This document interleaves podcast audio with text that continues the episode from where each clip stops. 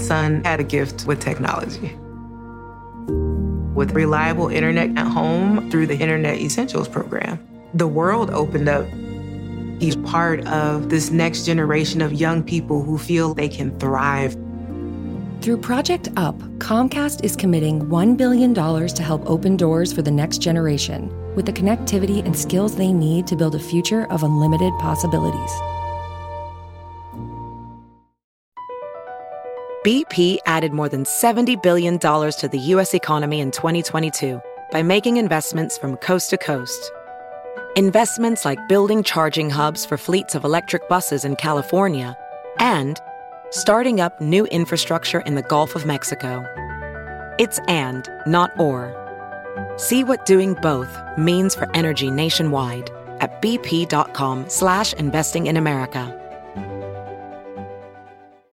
19-year-old John H. Mogorin, a signalman aboard the Tennessee-class battleship USS California, later said of the surprise attack on Pearl Harbor on December 7, 1941, If you didn't go through it, there's no words that can adequately describe it. If you were there, then no words are necessary. However, an attempt must be made.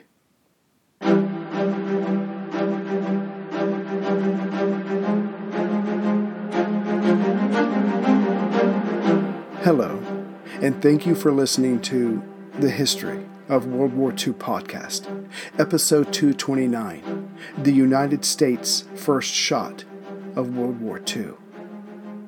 Last time, as we saw, the Japanese diplomats, Ambassador Nomura and Special Assistant Kurusu, had delivered the 14 point note from the Empire of Japan only after Operation Z had commenced the air attack on the U.S. naval base at Pearl Harbor. The final part of the message had been vague, indirect, thanks to the Japanese military, but they more than made up for that with their early morning air raid on the unsuspecting U.S. naval forces. Of the six Japanese carriers that made up the tip of the spear of the Kido Butai, the Japanese strike force, Sub Lieutenant Iyozo Fujita was aboard the Soryu. Like many of the fighter pilots who would fly with him that day, he assumed that this was to be his last day on Earth. Still, he arose at 3:30 a.m., dressed, and slid a picture of his dead parents into his jacket. This carrying of a photo of some family member was repeated over and over as were the thousand stitch belts that many of the pilots wore. Previously, some female member of the pilot's family had stood near a local temple and asked women passing by to sew a French knot stitch. The cloth now worn by these young men was to bring them luck in battle. Still early in the morning, the pilots, like squadron leader Lieutenant Zenji Abe, who was a dive bomber pilot from the carrier Akagi and who would be a part of the second attack wave. Then stopped by one of the Shinto shrines each ship had on board to say a prayer. As time was critical, the shortened version of the ceremony involved a silent prayer, two hand claps to get the attention of the gods, and a quick bow. It ended with more than one shot of sake. The pilots then had breakfast, but on this morning they shared a ceremonial meal and were given a box lunch for their trip. Now it was time for the mission briefing, even though the men had memorized the details by this point. The first wave's priority were the carriers and battleships. If none were accessible, then the cruisers and destroyers would become their focus. The second wave were to seek out the carriers, then cruisers, and finally, any battleships left undamaged. As for the massive fuel storage facilities, they were not a part of the plan, as Yamamoto and the other architects of Operation Z wanted to focus on the enemy's war vessels. What the Japanese military wanted was the Americans to be unable to assist in the defense of the Dutch East Indies, Malaya, and the area of Southeast Asia in general. Specifically, the Philippines, which could, if left in American hands, be able to disrupt the sea lanes off the Philippines' west coast that led to the East Indies. More generally, the Japanese, like all other naval powers, being students of Alfred Mahan's dictum that stressed the importance of the battleship, wanted the Americans left feeling hopeless and willing to negotiate, destroying their vaunted dreadnoughts of Battleship Row should accomplish this. Commander Mitsuo Fuchida, a bomber pilot who would be leading the first attack wave and had besides coordinated the aerial attack, awoke at 5 a.m. He, like everyone else, was a bundle of nerves, but determined to do his duty, even if it meant his death. But soon he came upon another officer who genuinely seemed calm. The other man looked at Fuchida and said, Honolulu sleeps. How do you know? the commander shot back, to which the man replied, The Honolulu radio plays soft music. Everything is fine. An hour before dawn, the Japanese strike force had reached its jump off point. Admiral Nagumo, in overall command of the task force, turned the operations over to the other key architect of the coming attack, Commander Minoru Genda a pilot and a staff officer of the Kaga's 1st Aerial Division.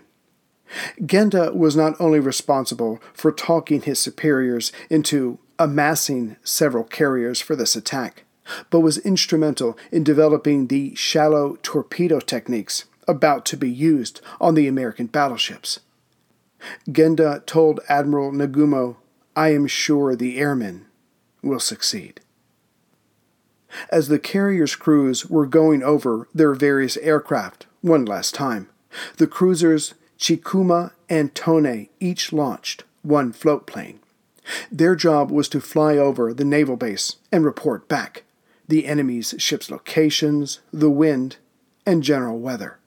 Of course, there was a chance that the two planes would be spotted, and more certainly that their radio signals back to the strike force would be picked up but Admiral Nagumo and Commander Genda agreed that it was a risk that had to be taken.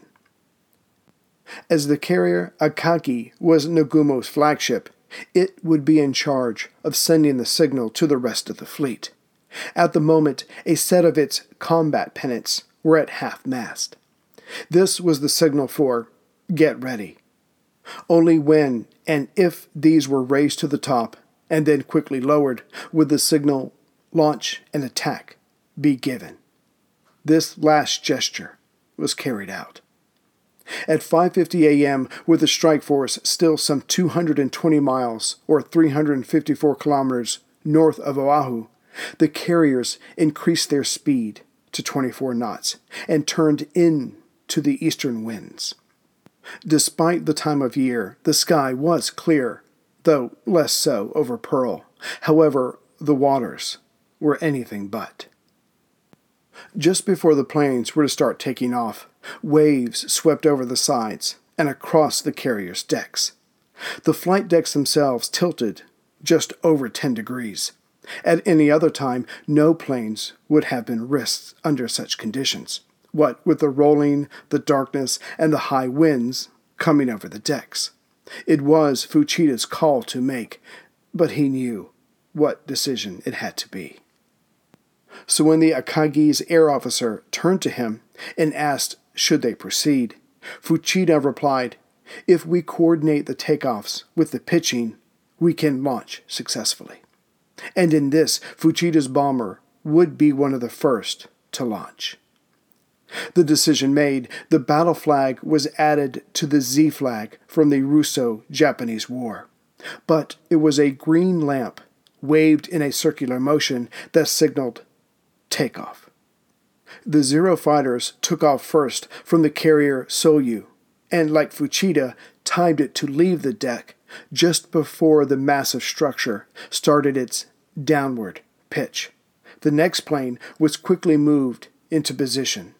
Within 15 minutes, the entire first wave was in the air. BP added more than $70 billion to the U.S. economy in 2022 by making investments from coast to coast. Investments like building charging hubs for fleets of electric buses in California and starting up new infrastructure in the Gulf of Mexico. It's and, not or. See what doing both means for energy nationwide at bp.com slash investing in America. With each rise of the six carriers' decks, another plane took off. The various squadrons rose to a particular altitude to meet up with their comrades. Then they circled as other planes arose from the sea to find their place. The first attack wave would consist of 183 planes, broken into three groups.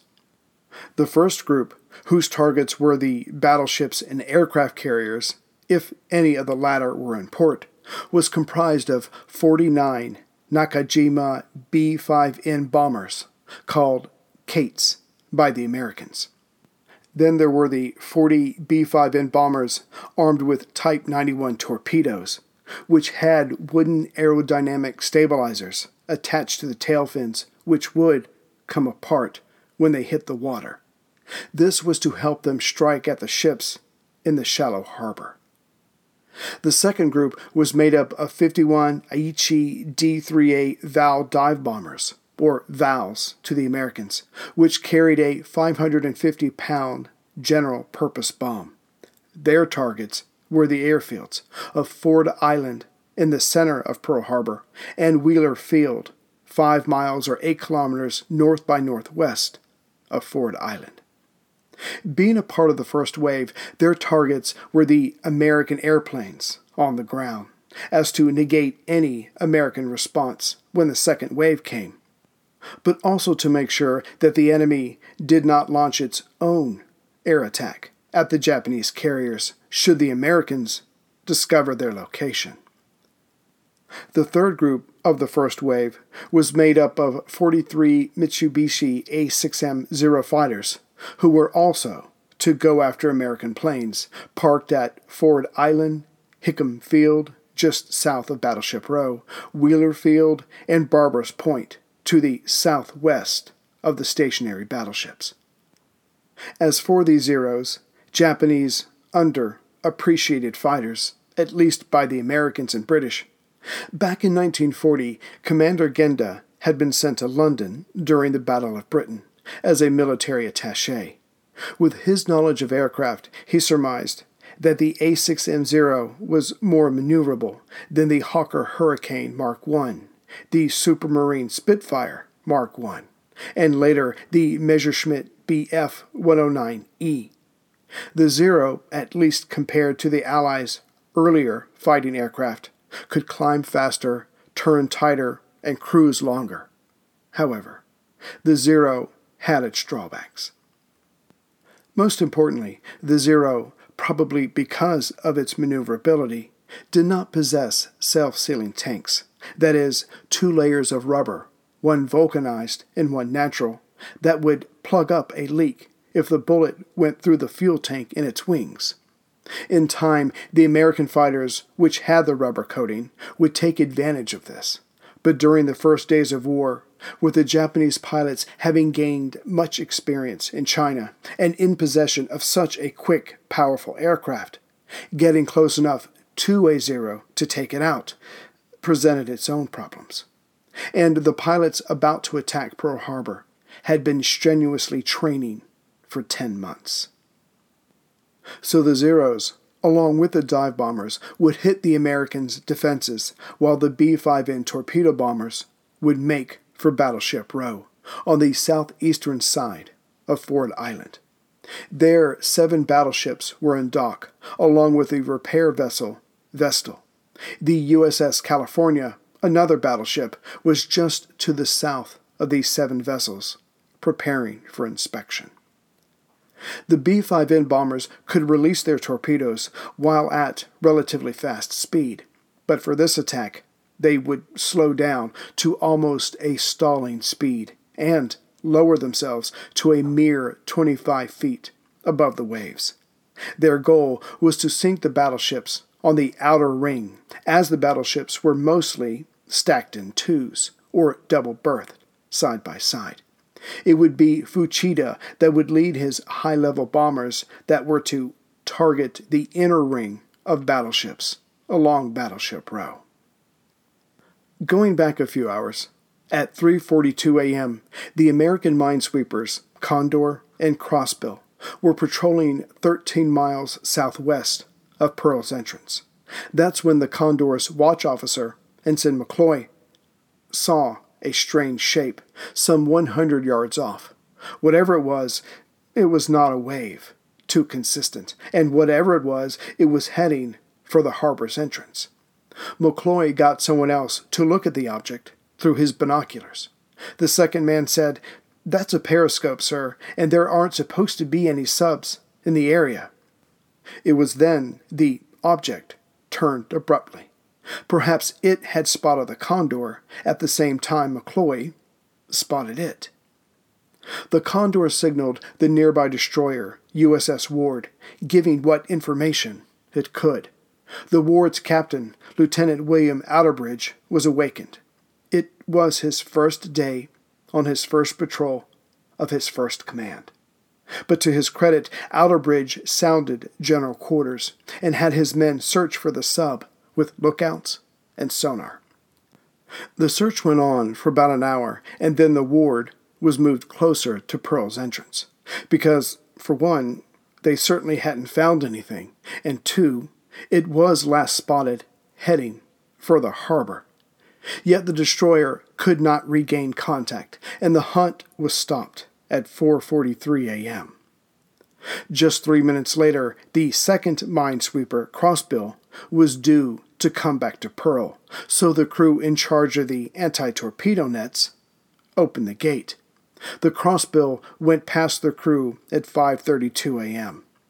As the Condor was also due to report back in, the gate was left open. Additionally, as a tug was to leave soon after, the crew decided to leave the gate open. Hence, the net that was to stop any normal sized sub from gaining entrance was left down from 4:58 to 8:40 a.m. The Japanese midget subs had that much time to enter the harbor to make ready for their attack. When all 183 aircraft of the first attack wave were in their various formations, they turned and made for Ford Island. Fuchida and his high altitude bombers were at 9,800 feet. To his left were the dive bombers, under the command of Lieutenant Commander Takahashi at 11,000 feet. It's worth noting that Takahashi would be the first pilot of the attack to drop his bombs. But as will be seen, his being the first gave the Americans a slight warning before Battleship Row was attacked. To Fuchida's right were Lieutenant Commanders Shigeharu Murata's torpedo bombers at 9,200 feet but above them all were Lieutenant Commander Shigeru Itaya's Zeros at 14,100 feet. The high level bombers each had one 1,800 kilogram 16 inch shell, which meant they each got only one chance, and Fuchida was not feeling confident about the outcome. In fact, he was praying for at least a 20% hit rate. The reason why he was rather downcast was because the first wave's success or failure would determine the rest of the attack. If the first air attack could not cause enough damage and confusion and destroy enough enemy warships, then the Americans would have a chance to strike back at the Japanese fleet. That being the case, the carriers to the north would have to switch out their aircraft to torpedoes to take on the charging American battleships. But if things went well, then a third wave was possible with horizontal bombers that would have another crack at the Americans. At that point, only high level bombing would have any chance of hitting the American vessels without risking the Japanese pilots, as surely the enemy would have all guns blazing. With the first attack wave flying into the early morning light, the carrier crews worked strenuously to ready the aircraft of the second wave of 171 planes. By now, the men were into a rhythm, and at 7:25 a.m., the second wave was launched. The pilots of the second wave knew theirs would be a harder time, as the element of surprise would be lost. Still, they hoped that their comrades of the first wave would create enough chaos so that only a few guns would be shooting back at them. The men of the second wave, like Zenji Abe, also hoped that the five midget subs had been able to gain entrance and would also start their attack once the first bombs fell. Welcome to the Pants Cast, brought to you by Lululemon, a show about all things pants. My guest is Matt James, former NCAA player and Lululemon ABC pant enthusiast. Hi, great to be here. Matt, tell us all about those ABC pants. The comfort? They're like the pants I put on when I don't want to wear pants. Versatility? You could wear these pants to a wedding, but you could also wear these to a cookout. And what about style? They're like if casual and cool had a baby. Well, it's clear why you're an ABC enthusiast. Pleasure having you and your pants on the show. Thanks for having us. Find the shockingly comfortable ABC pants at lululemon.com. Getting back to the first wave of attack craft, as the sun began to come over the horizon, the cloud layer between the airplanes and the sea surface now became visible. What was not visible was the Pacific Ocean. Hence, Fuchida, in the lead, knew he could have been swinging off course. To compensate, he switched on his radio direction finder to catch the Honolulu radio station that was playing music, but only to direct the U.S. Army Air Corps B 17s coming in from California. Fuchida found that, indeed, he had begun to stray off course. So he told his accompanying pilots to do the same and target the signal from the KGMB radio station. But then Fuchida finally tuned his equipment even more and began to hear the station's output. They were in the middle of giving the forecast.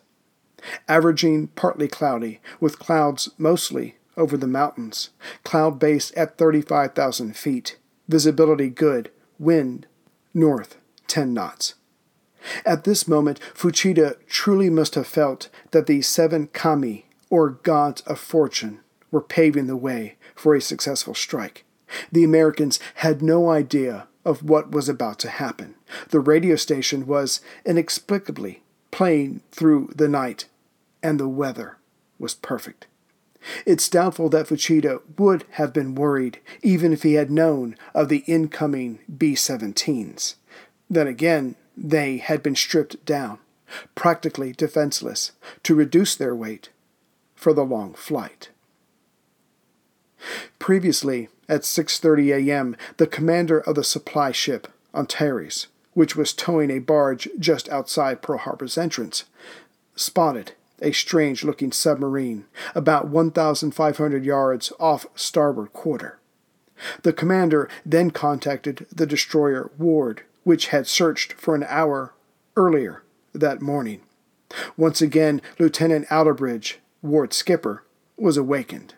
He was brought up to speed on these latest events, and for him, his next move was straightforward. I was convinced it was a sub. It wasn't anything that we, the United States, had, and we had orders that said any sub operating in the restricted area not being escorted should be attacked. So at 6:40 a.m., he once again sounded general quarters.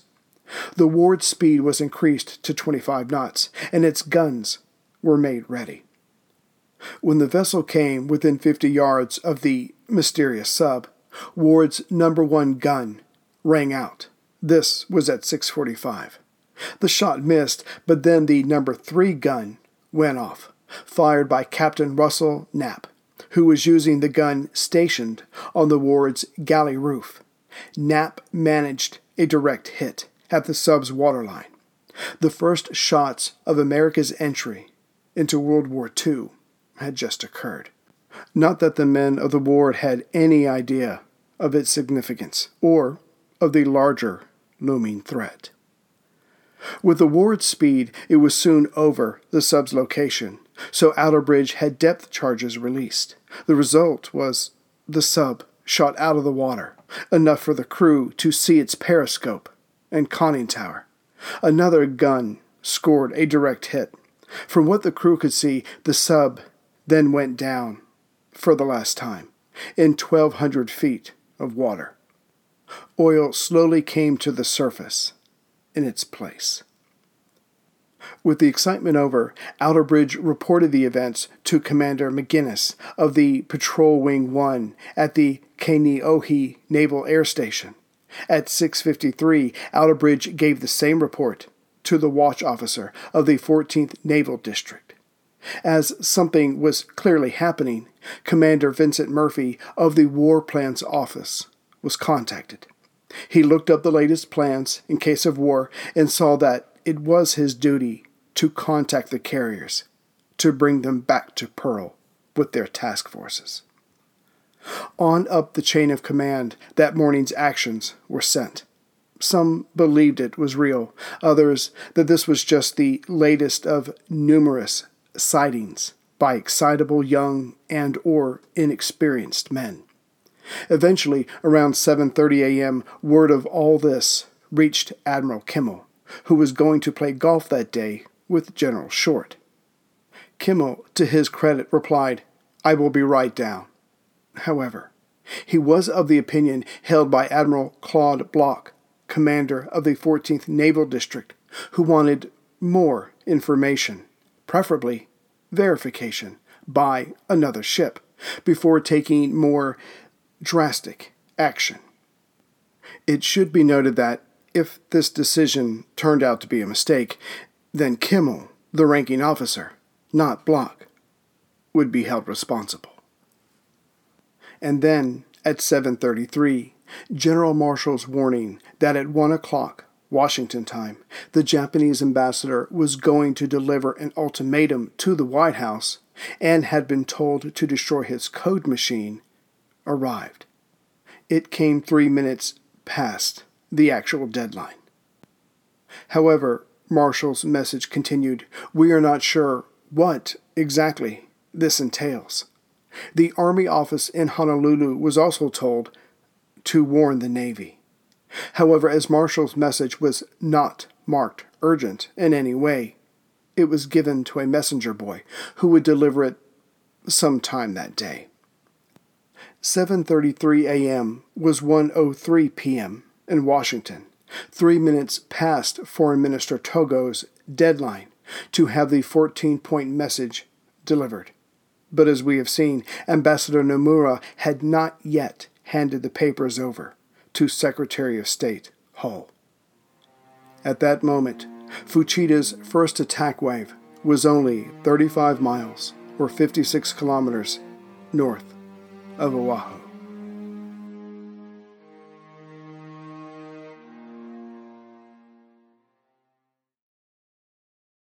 Pulling up to Mickey D's just for drinks? Oh, yeah, that's me. Nothing extra, just perfection and a straw. Coming in hot for the coldest cups on the block. Because there are drinks, then there are drinks from McDonald's. Mix things up with any size lemonade or sweet tea for $1.49. Perfect with our classic fries. Price and participation may vary, cannot be combined with any other offer. Ba da ba ba ba. Purchase new wiper blades from O'Reilly Auto Parts today and we'll install them for free. See better and drive safer with O'Reilly Auto Parts. Oh, oh, oh, O'Reilly Auto Parts.